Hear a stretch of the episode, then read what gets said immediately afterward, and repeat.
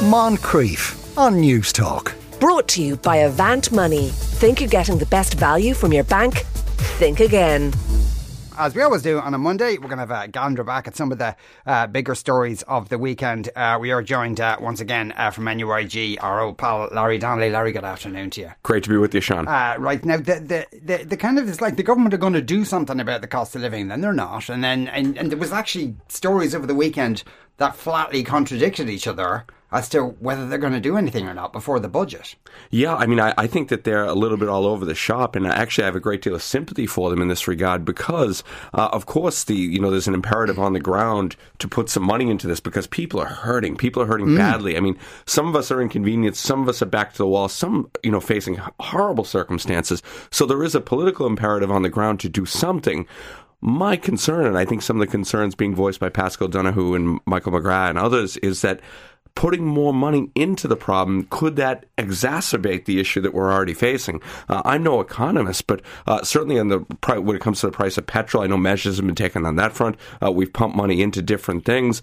It hasn't really fixed things. Things just seem to be getting worse. So how to combat this? Uh, I'm just not so sure, and that's where I think you see uh, so much of the inconsistent messaging and bubbles being floated and all that sort of thing. Uh, it's because nobody really knows exactly how we're going to get around this.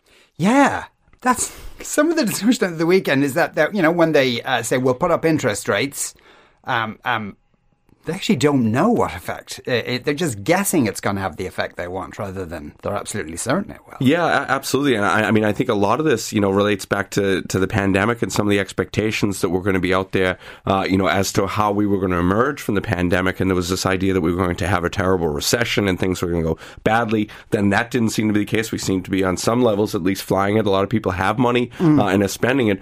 But at the same time, uh, the cost of consumer goods just is exploding. I mean, every single single day uh, I walk into the supermarket, and again, I'm one of the lucky people. You know, it's an inconvenience, it's a pain. I get angry about it, but but you know, other people, eh, eh, it has dire consequences for them because every single good you see on a shelf of a supermarket, it seems almost every week it's up another fifty cents, yeah. and that adds up significantly. How we're going to solve this, I just don't know. Have you actually for, among your students? you know, they must have, because, you know, students are broke at the best of times. They must have really experienced this, allied with a, in Galway, no more than anyone else, there's a real difficulty finding places to live and all that stuff. absolutely. I mean, the situation students find themselves in is horrible. I mean, we all remember our student days where we, mm. there were certain things you could live on the cheap, cheap, uh, and even that stuff uh, is getting, you know, you know, in- incrementally more expensive all the time. Uh, you alluded to the price of housing. I see that uh, in terms of the price of uh, buying a home. Uh, it, you know, I know there was a little bit of a steadier this past quarter, but still, in terms of people's incomes, the incomes aren't rising significantly to match the increase in housing prices. So I, I just don't, it's almost a perfect storm uh, in many respects. And, and, I don't see anybody with credible answers or a coherent solution. And I think that's partly because there isn't one. Yeah. Though then again, there's an, I mean, you know, we all got given the 200 quid for our gas bill and all that stuff. And there was a lot of people saying, and there must be something in it that, there was a lot of people who got that who didn't need it, and that you know, if if measures are to be taken, they have to be targeted at people who are actually making decisions about not feeding the kids. I, I, I, think that's an absolute imperative, and I don't buy this nonsense that in some ways that that's too hard to do. Uh, I think absolutely it's incumbent upon uh, the people we elect because of the society we have, the the society we aspire to, uh, the people who are struggling, the people who really are making dire decisions on a day to day basis, that they are the ones who receive whatever benefit is there. Uh, and I like to think in terms of policy uh, that that's the direction uh, that we'll pivot towards. But again, you know, throwing money at it, I just don't know because it just seems to continue to spiral upwards and upwards.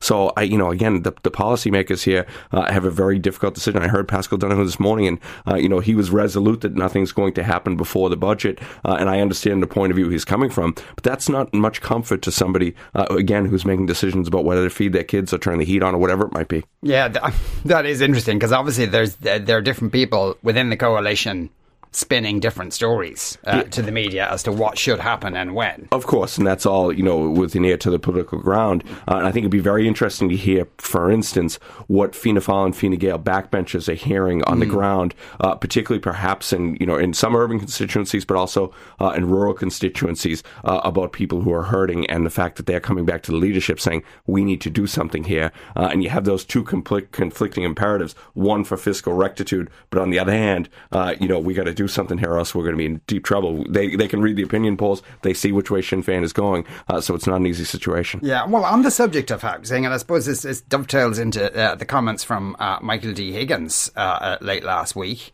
He, there was no, there's no legal impediment on him expressing an opinion. No, there, there really isn't. And, you know, again, forgive me, I know a lot of people will probably resent uh, the American interloper coming here and, and pooing on convention and custom, uh, but I really don't get it. I mean, the reality is Michael D. Higgins was elected because, not in spite of, uh, his persona and the pol- the politics he has espoused for decades. Uh, that's why, uh, in many ways, uh, he was elected president of Ireland. People knew uh, exactly what they were go- what they were getting, uh, and people expected that he would be a different, unconventional type of president who would say things uh, and say things more often. Uh, this idea that a president can't say things or shouldn't say things because the office shouldn't be political, I'm, I'm afraid maybe there was a time and a place for that, but in my view, uh, that time and place is gone. Uh, we're in a very different society right now.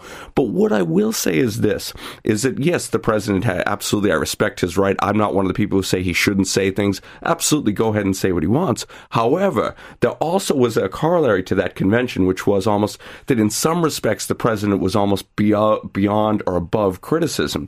And if you Yeah. going to lob criticism, uh, some of the things that I saw in the papers over the weekend, for instance, with respect to his own uh, property holdings, uh, I- again, you know, as someone who's speaking forthrightly on this, he's accountable for that. Uh, and again, as someone, uh, some other criticisms came down to the fact that yes, he's absolutely right. Uh, The whole country agrees that we are failing massively uh, on housing. We're failing a generation of people, uh, and it's inexcusable. But at the same time, uh, there wasn't much by way of solution uh, that was proposed as well. So uh, there are two sides to the coin. I absolutely respect his right. I think the criticism he's taken, I think, is way over the top. But at the same time, uh, if he wants to give it, he has to take it as well. Yeah, the but, but what's interesting about that is that is that uh, no politician has broken that convention. No one, in, no one in the dollar, the channel is coming out There's a, very, there's, a, there's a crystal clear reason for that. That's because they know how popular Michael D. Higgins is. Yeah. They know that the vast majority uh, of the Irish people are 100% uh, with him, as am I. I mean, he's absolutely right uh, about the situation that we have found ourselves in. It's horrendous. Uh, I know that the government is doing a lot. I respect the work that they're doing. I think that, uh, I don't think anyone's heart is in the wrong place on this one. Uh, I think they are trying to do things, but uh, I think for too long there was an over reliance on the, pri- on the private sector, as many people have said. Uh, and I think that we need to do something radical on it. Uh, and I think the government is finally coming around to that point of view uh, in many respects because of the rise of Sinn Féin. Uh, but look, it- it's an awful, it's a, it's a terrible situation. I think the president was right to identify it. I think the criticism of it, uh, of his intervention, I think is over the top. I think some of the stuff about convention and custom, uh, I just re- doesn't sit well with me. But at the same time, if you want to give it, you have to take it as well. Yeah, though he hasn't got anybody got that much out. But it, be, it was interesting. Like the the first bit that got mostly reported was about how it's a disaster, and it's been a disaster for quite some time. No one would dispute that. But he did go on, and there were comments about you know being best boy in the class for international uh, neoliberal economics, which seemed like more of a pointed dig, perhaps at the Pascal W's of this world. that, that, that could well be. I, I, I don't doubt that. And, and again, uh, anybody who's you know remotely acquainted with Michael D. Higgins or with his politics won't be surprised at one iota to hear uh, the things that he said. I mean, he's a very shrewd politician. He knows that this is an issue that has resonance. Uh, he knows it'll go down well. He comes from a particular ideological point of view. Uh, that's no secret. Uh, I don't have a problem with him saying that. I know others uh, who've been around the block around here longer than I have uh, would have a problem. They'd point to a variety of different issues. Uh, I simply don't have that because, again, uh, you know, you can say it's non-political, you can say all these sorts of things. Michael D. Higgins was elected precisely because uh, of who he is, his persona, and his politics. Yeah. You see, though, at the same time, I think in the public mind it's maybe slightly different. That people will go, "Oh, I'll totally vote for Michael D. Higgins as president," because uh, while I agree with what he says or some of what he says, he can't actually do anything about it, which might make me pay more tax. You know, that kind of double think is often there. That yeah, that's a very very interesting point, and, and I, I, think it's a very interesting point of what I've been reading lately, uh, particularly from Pat Leahy in the Irish Times uh, about Fine Gael and their their messaging and how they may be pivoting uh, in terms of who they try to appeal to. That is not to everybody, but to that 30, 35% mm, of the people mm. uh, who are susceptible to that messaging, effectively saying that the middle class shouldn't have to pay for everything. We're getting burdened with all this sort of thing, uh, etc. So it's a very interesting point that some of the votes out there, uh, not not in an entirely dissimilar way to how people vote uh, when it comes to European parliamentary elections, uh, that it might have been okay. Yeah, we like Michael D. He's great crack. He's good fun. He's from Galway. He's you know a legendary persona, but he can't do some of the more radical things we're a little bit uncomfortable with. Uh, I think that's a fair point but still, uh, I think particularly now, uh, Michael D. Higgins' brand of politics has uh, a, a, definite resonance in a country that's changed uh, remarkably in a very short space of time. Uh, and you know, he probably wouldn't want want me mentioning him in the same breath, but I think some of that is, I, I suppose, shown up by the rise and rise of Sinn Féin. Yeah, I'd say, I, I, well, and, and probably a lot of that is kind of, well, what we've been doing up to now clearly hasn't worked. So let's give them a chance. But it is interesting what you're saying. that the, the, the rise of Sinn Féin is causing Fine Gael to, re, to reevaluate itself and say, okay, who are we for? And they pitch themselves, whilst Fianna Fáil that question is who are we for, but they don't seem to be making much of an attempt to answer it. Fianna Fáil is in a very, very difficult spot right now. Uh, I think politically speaking, I think if you look at them historically, they always would have had a more uh, nuance. They always would have liked to nuance themselves, I suppose, particularly on economic issues uh, from Fine Gael and from their their core uh, constituency. Um, a lot of that has been eroded and indeed eaten into by Sinn Féin, particularly in urban areas where Fianna Fáil would have enjoyed some support. Uh, that is pretty much gone. Uh, I think Fine Gael as much as anything else is trying to peel off uh, some Fianna Fáil people with the messaging, particularly the anti-Sinn Féin stuff, but mm. also uh, on some of the economic stuff. They're trying to peel off some of those uh, Fianna Fáil voters. So uh, Fianna Fáil is in a very, very difficult place. I'm not the first person to say it, but they're in a difficult place right now. Uh, and that having been said, uh, I think that they're led very capably. Uh, I think the Taoiseach is doing a, a, reasonably good job under difficult circumstances. but um, you know, it's very, very tough to see how they position themselves as for their own political gains. Both Sinn Féin uh, and Fine Gael are positioning this as a, as a two horse race. Yeah. Now, I must ask you, of course, about uh, the, the, the January the 6th hearings. Apart from making an official record of what happened, Will it have any great effect, really, on, on politics in the United the, States? The, the, the, greatest possible effect it could have uh, is on Donald Trump's chances of being uh, elected president again. Uh, very, very interesting polling data emerging. Sixty percent of the of the American people uh, think that Donald Trump should be charged with a crime uh, by virtue of what happened on January 6th. And I think a lot of that stems from some of the things that we've seen uh, from the hearings that is really closely linking Trump's actions and words uh, to what happened that day.